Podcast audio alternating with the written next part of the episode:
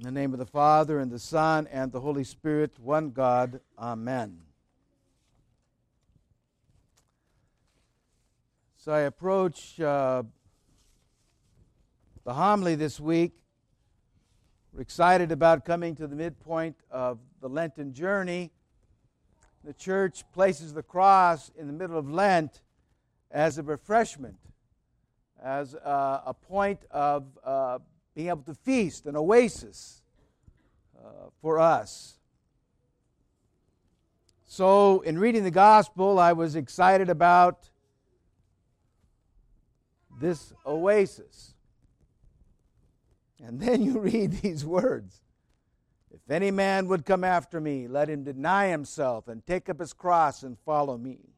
Whoever will save his life will lose it. Whoever loses his life for my sake and the gospel's will save it. For what does it profit a man to gain the whole world and forfeit his soul? Very encouraging. I was so lifted up. I was drinking from the waters of encouragement. I said, "How? This is this is hard. This is a hard saying." So, Wednesday after Matins, Deacon Richard gave to me Father uh, the Saint Nikolai Velimirovich his commentary on Isaiah's prophecy. He was brought as a lamb to the slaughter. Let me read this to you, and then I'm going to read that quote again, that passage from Scripture again, and tell me if it doesn't become encouraging. Because if we see denying oneself simply as some difficult spiritual exercise and not connected to the sacrifice of Christ, we will not get it. It will become a burden to us, it'll become a heavy cross. The cross is not heavy. Come unto me, you are heavy laden, and I will give you rest. Those are the words of the Lord. So let's listen to St. Nikolai first. And I want you to be thinking about what Christ has done for you. For you personally. Not just for all of us, but for you personally. And place yourself in, place this vision as a picture of what Christ is accomplishing for our salvation. The prophet Isaiah foresaw across many centuries, 600 years before this happened, the terrible sacrifice on Golgotha.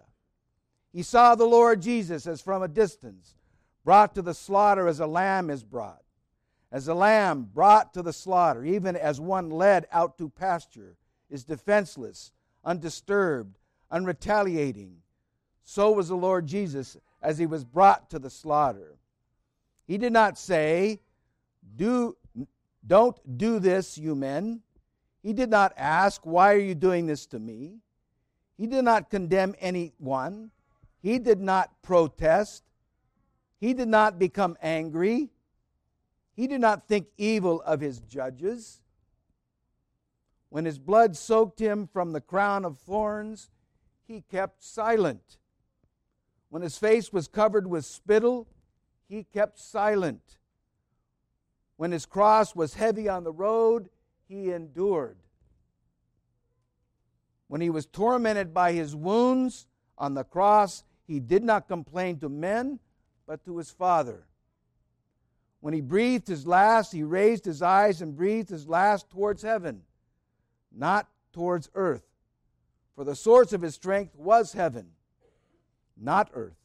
The source of his holding was God, not man. His true home was heavenly kingdom, not the earthly kingdom. Now for the rest. Behold, the Lamb of God that takes on itself the sins of the world. This was John the Baptist's first exclamation when he saw the Lord. And lo, this prophecy was filled on Golgotha.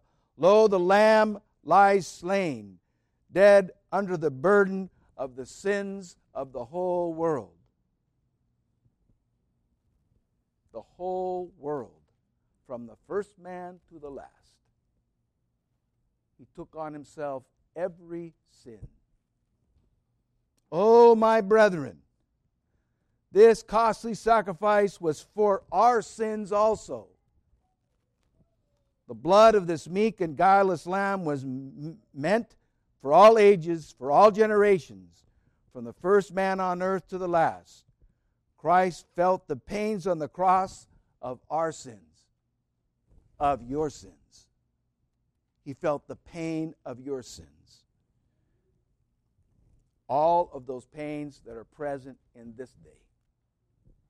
He wept in the Garden of Gethsemane for your weaknesses, for your wickedness, and for your vices. He wept for you. He gave his blood also for us. O my brethren, let us not scorn the unspeakable great cost at which we have been bought. Because of the sacrifice Christ, we have some worth as people. Without this sacrifice, or if we reject the sacrifice, our worth is assessed as nil, as smoke without fire and cloud without light. O Lord of matchless mercy, have mercy on us also. To thee be glory and praise forevermore. Christ gave his life for me. He suffered for me. for my weaknesses, for my wickedness, and for my vices. He took all of that on himself and died and rose again from the dead. So, if any man would come after me, let him just simply deny himself and take up his cross and follow me. Whoever will save his life will lose it. But he who loses his life for my sake will find it. When we see this in the light of Christ's sacrifice for us, it's a very different scripture. This is an easy thing to do compared to what he did. He took on all of our mess in the past, in the present, and that which will come. And he died for that, that we could just simply deny ourselves and follow him. So this should not be that heavy for us. He doesn't want to make it heavy for us. So when we read the hymnody in the church, we read verses like this Shine, O cross, our tears of sorrow have been wiped away. We've been delivered from death. We have been passed unto unending joy. The cross drives away the demons. It's an invincible weapon, an unbroken stronghold, a door to paradise. All we have to do, beloved, is deny ourselves and pick it up. That's a pretty easy thing to do compared to what Christ did for us. I just want to encourage you in that, that this is not a heavy thing. He did the heavy lifting. He did the lifting. He took it all on himself. That all we have to do is simply deny ourselves and take up our cross, follow Christ. Our sins are forgiven. We're healed. We're lifted to, to resurrection. So don't make that such a heavy thing. Don't make that such a heavy thing. So, my encouragement is continues in the uh, epistle text from Hebrews. It says, Draw near to the throne of grace. So if we come to this throne of grace, to this cross, we receive, he says, mercy and grace. Mercy and grace. Grace to pick the cross up. God not only asks you to, to pick it up, but He gives you the grace to do it. If you try to carry Christ, Christ's cross by yourself, it will be a heavy load. It'll be too heavy. But the crosses you've been given if with Christ you pick them up, you have a grace to do that. You've been given a grace to pick them up. To help carry, to he will help you even carry it. He will help you carry that. So don't look at the, the, the effort without the help of Christ, without being able to pick up that cross and with the grace of God and carry it. And you'll find your life. You'll find salvation. You'll find joy. You'll find hope. You'll find peace. So I know you all have crosses. Do you have crosses? Burdens, difficulties, things that need to be overcome?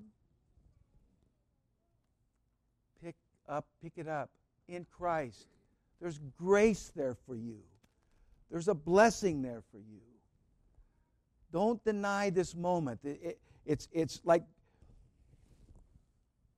let's look at this if, as we believe that Christ died on the cross for our sins to give us strength that we might die with him and be raised with him, that we might bear our crosses with grace to our salvation and to our benefit. So, what, why, why do we delay? Why do we delay?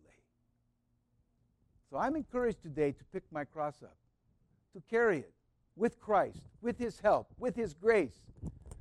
It's an exciting thing. He did all this for me. He's going to even help me carry the cross. He's going to be with me in this cross. So I, I encourage you to stand firm in this grace, to be able to be lifted high with Christ, your burdens, that they would be salvific, they would save you, it would bring you joy, bring you happiness, bring you blessedness. So um, I'm encouraged today. The cross is an oasis, the cross is a blessing for us. Allow it to be that for you. Allow it to be that for you. In the name of the Father, Son, and Holy Spirit. Amen.